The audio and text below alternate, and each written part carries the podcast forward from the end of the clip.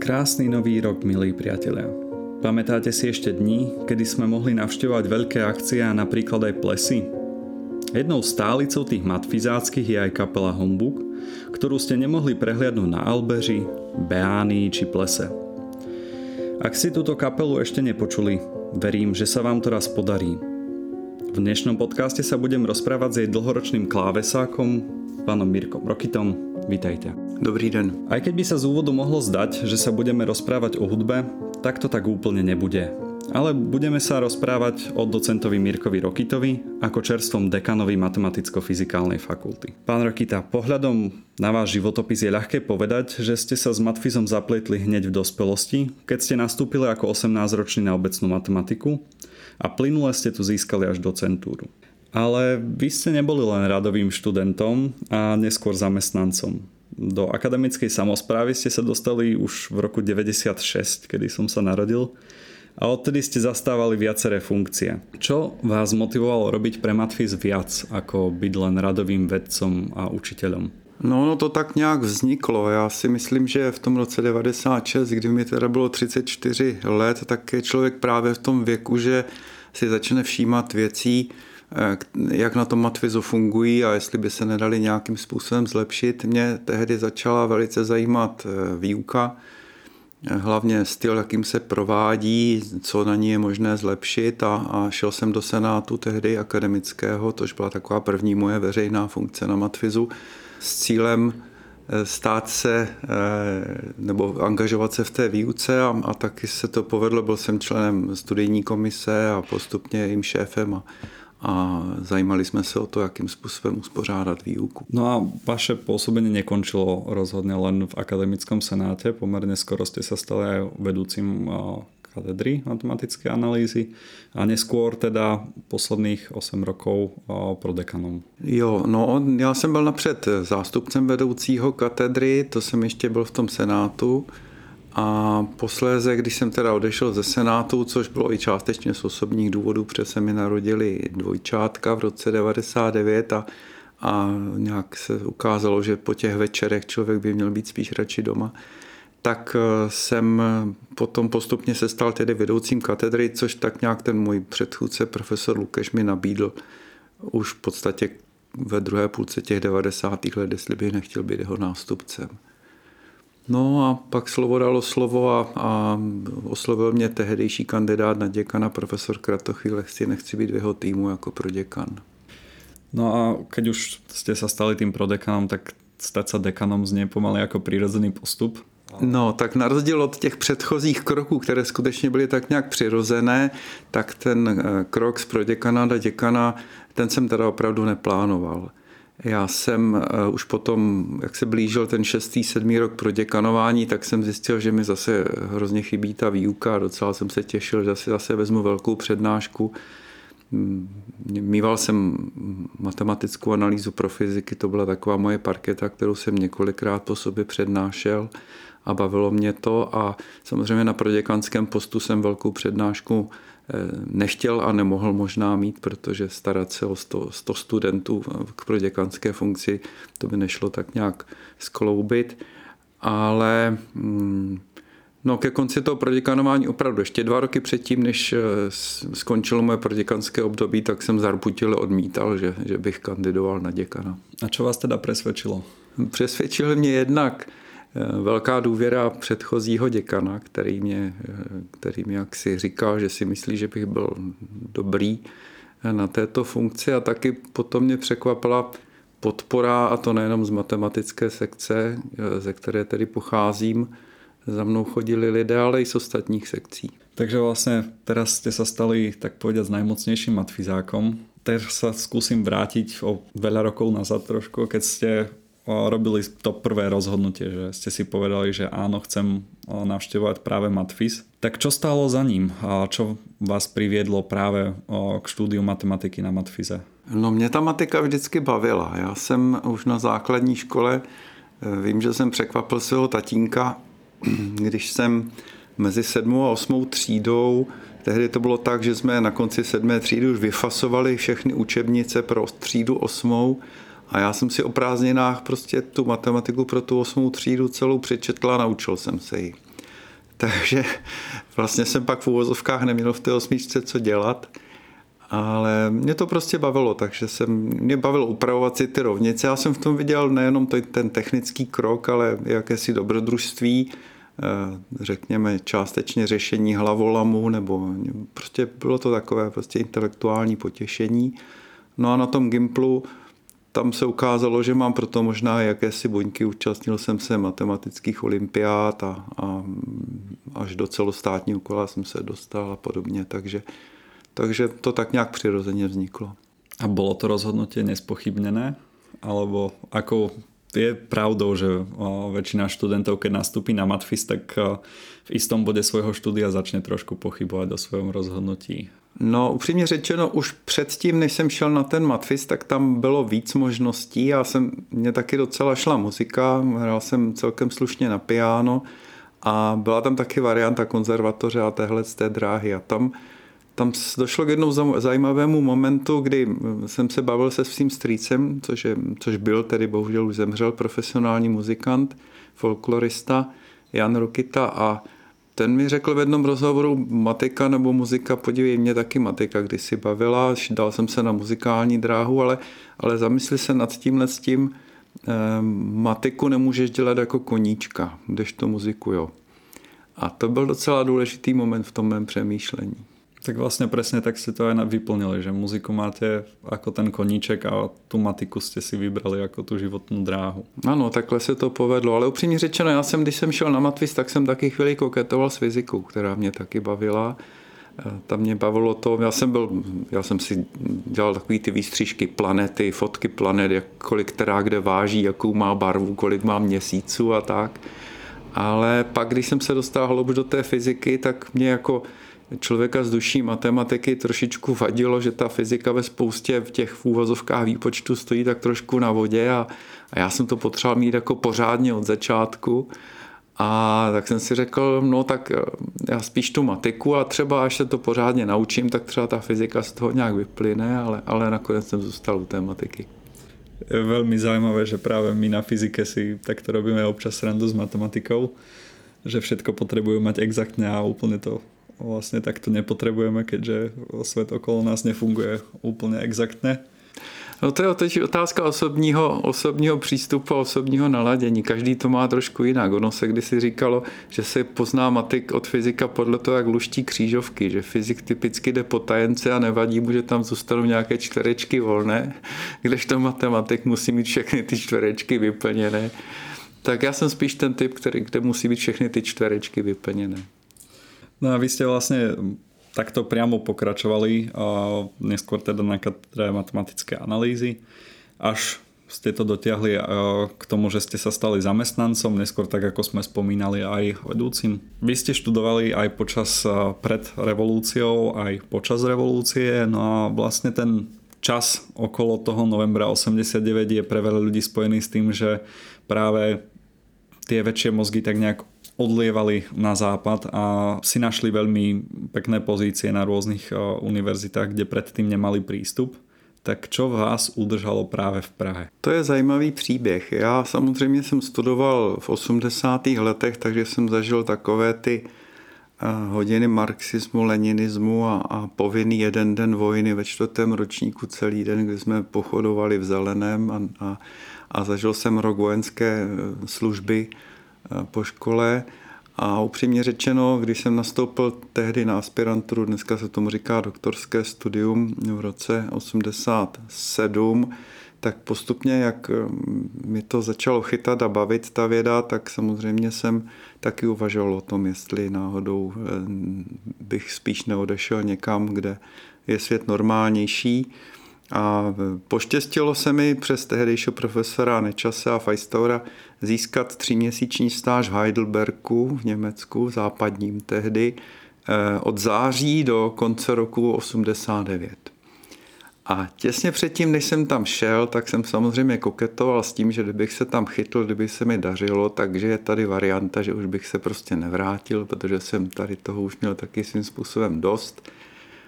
A no jenom, že když jsem tam byl, tak tady se odehrála revoluce, takže já jsem naopak byl pln entuziasmu toho, že není potřeba být na západě, že je možné se vrátit, protože tady to bude normální a může se to povést i tady. A pohľadom na to potom, čo ste sa vrátili, stalo sa to tu takým lepším a normálnym? No člověk, když si dělá plány v euforii, tak by si měl uvědomit, že plány dělané v euforii se málo kdy povedou splnit úplně 100%. Jednoznačně je to tady mnohem lepší než v 80. letech. Jenom ti, kteří zažili a můžou porovnávat, tak víš, že to je pravda. Pochopitelně to není úplně přesně tak, jak si to člověk představoval, ale na druhé straně ta možnost, že v podstatě teď máme samozřejmě covid, tak to úplně neplatí, ale že kdykoliv člověk může kamkoliv zajet a s tím zahraničím být v přímém styku, tak vlastně tohle je odpověď na to, proč být v zahraničí, když můžu být tady, kde to znám, kde mám, nebo měl jsem tatínka, maminku, mámu, ženu, maminku, kde mám rodinu, děti, kde je české prostředí, kde jsem tak říkajíc vyrůstal. Tehdy to nešlo, tehdy to znamenalo být izolován za drátem a odříznout se od všech těch možností. Dneska to zaplať pámu takhle není. To, že sa vlastne české školy dosť priblížili aj tomu západu, že už človek má tie možnosti, na ktoré sa v časoch, kedy ste vyštudovali, viac menej len tak pozeralo spoza plota, tak za to môžu aj konkrétni ľudia, ktorí na tej univerzite pracovali za tie roky. Jedným z nich ste sa vlastne stali aj vy v septembri, keď ste boli menovaní dekanom a v podstate máte na sebe jednak veľkú zodpovednosť, ale aj obrovské možnosti na to tú fakultu ďalej smerovať. Ako hodnotíte svoje prvé 3 mesiace vo funkcii? Keď sa pozeráte na svoje ciele, ktoré ste formulovali na začiatku roka, niekedy v tom apríli, keď ste kandidovali. Čo sa vám darí naplňať? Čo sa tak nejak kvôli tomu covidu muselo ubrať do úzadia? No, je pravda, že předevčírem to byly přesně 3 měsíce, co jsem nastoupil do funkce, takže ono to není možná ani těch pověstných 100 dní, které se každému funkcionáři dává, jako taková doba přípravy, hájení a tak dále, ale je pravda, že my jsme do toho vlítli nejenom já, ale celé nové vedení, které je z polovičky obnovené, tak jsme do toho vlítli rovnýma nohama a v podstatě jsme museli okamžitě začít řešit jiné problémy, než jsme chtěli řešit. Hlavně tedy výuku a vědu v dobách covidu a vůbec. Nicméně já si myslím, že ty hlavní priority, které člověk měl, tak nejsou nějak upozaděné. Jo. Já jsem měl v podstatě několik takových základních linií, které jsem si předsevzal, že by se měly zlepšit. Jedním z nich je samozřejmě i organizace fakulty směrem dovnitř, to znamená zlepšení těch fakultních administrativních toků, chodů a nevím, ať už jde o formuláře, návody, postupy, práce úředníků, jeho spolupráce na všech těch úrovních. To je věc, kterou se postupně učím a něco se v tom snad dělá. Nějaké postupy už se snad zlepšily. Začínáme používat elektronickou spisovou službu, což byla taky věc, kterou spousta zaměstnanců před covidovým časem odmítala. Teď jsme k tomu v podstatě tak nějak donuceni, ale určitě to zrychluje tok. Takže to je jeden takový úhel. Ten druhý úhel je pochopitelně fakulta směrem ven. Dneska to souvisí s tím, o čem jsme se bavili před chvilkou. Konkurenceschopnost se nedá udělat tak, že se zavřeme v Praze a budeme říkat, my jsme nejlepší. Fakulta musí být otevřená světu, musí se prostě srovnávat s těmi nejlepšími nejenom v Čechách, ale na Moravě, na Slovensku, ale i v jiných krajinách. Čili jde o to... Chtěl to pustit sem zahraniční lidi, navázat spolupráci se zahraničím, s partnery, s firmami, já nevím. Tohle je všecko, co bych byl nerad, aby ten covid zatlačil nějak hluboko do pozadí. Stále se snažíme na to myslet. Je skvělé, že si to držíte ako svoje priority, pretože práve dostať sem zahraničných ľudí je častokrát spojené aj s tou úplne prvou vecou, ktorú ste spomínali, a to prílišnou byrokraciou. To je niečo, čo určite cíti priestor na zlepšenie a som celkom rád, že si to niekto zobral za svoje. No a čo chcete priniesť pre toho bežného študenta matfizu, že? Teraz sme sa bavili o tom, že áno, trošku sa mu zjednodušia niektoré formuláre, ale čo pocítí podľa vás taký ten bežný študent matfizu? Jo, no to je strašně těžké říct, co by měl pocítit student matfizu. Student matfizu by měl pocítit hlavně to, že je tady vstřícná škola, která je ochotná ho nejenom něco naučit, ale i s ním nějakým způsobem spolupracovat, vycházet mu vstříc.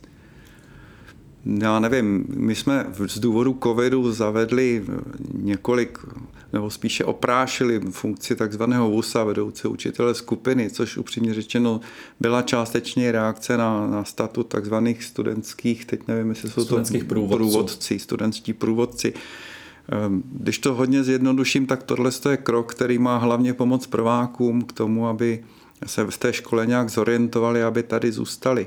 Protože, a to můžu říct i z vlastní zkušenosti, přestože mi ta matika na střední škole šla, na Gimplu jsem byl v podstatě ve třídě taková ta jako lokální jednička, vždycky jsem dostal za úkol napřed vyřešit písemku pro tu druhou skupinu a teprve pak jsem mohl řešit svoji, když se rozeslala po třídě. Tak ten příchod na ten matfiz byl opravdu i pro mě šok tehdy. Já jsem v prváku dokonce váhal, jestli na to budu mít, jo, protože jsem se dostal do kruhu s takovýma bednama, jako byl, já nevím, Robin Tomás a Honza Krajíček a Aleš Nekvinda a Luboš Pik, prostě to byli lidi, kteří byli na jednou třídu nade mnou. Byl to pro mě šok a dokážu si představit, že i dneska to pro normální studenty šok je, takže tohle to je spíš takový první a velice důležitý úkol ty prváky přesvědčit, že na to mají, že jsme schopni je tady udržet, že jsme schopni jim pomoct a samozřejmě to předpokládá, že i oni nějakým způsobem udělají ten vstřícný krok a budou se třeba ptát, budou se zajímat, budou nás v uvozovkách otravovat. Doufáme, že se podaří takové prostředí tady nastavit. No. Je veľmi zaujímavé počuť, že niekto, kto postavil v podstate, alebo teda prežil celý svoj život na matfize, si prechádzal úplne tým istým, čím si prechádzajú vlastne teraz tí prváci. Že nie je to o tom, že niekto musí byť špeciálny na to, aby dokončil matfiz. Ne, no tak samozřejmě jsou géniové, jako Honza Nekovář třeba, který přišel rok po nás na školu, ale předehnal nás, udělal několik ročníků najednou a tak dále, a kterým to šlo okamžitě, ale já bych řekl, že naprosto typický matfizák, nechtěl bych to specifikovat v procentech, ale možná, že jich bude klidně třetina, je matfizák, který na střední škole si myslel, že mu to jde, po příchodu do prváku propadl hluboké depresi, ale když vydržel a když mu někdo pomohl, tak se z něj stal docela solidní profesionál ve svém oboru a to je prostě, tato skupina lidí je hrozně zajímavá.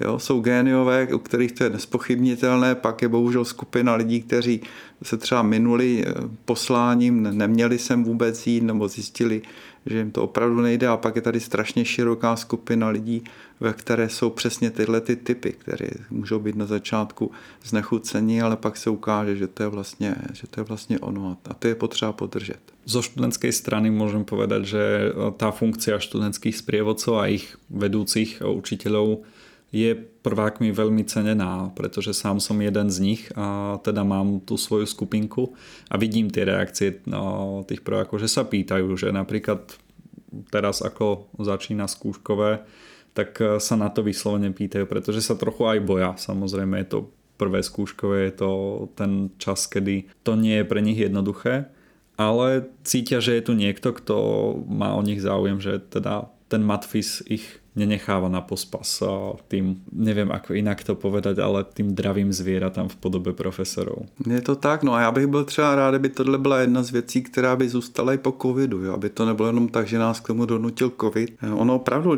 je hrozně příjemné se pojat, kolik lidí sem pošle přihlášku, kolik lidí pak nastoupí a potom po prvním ročníku člověk zjistí, že je jich půlka.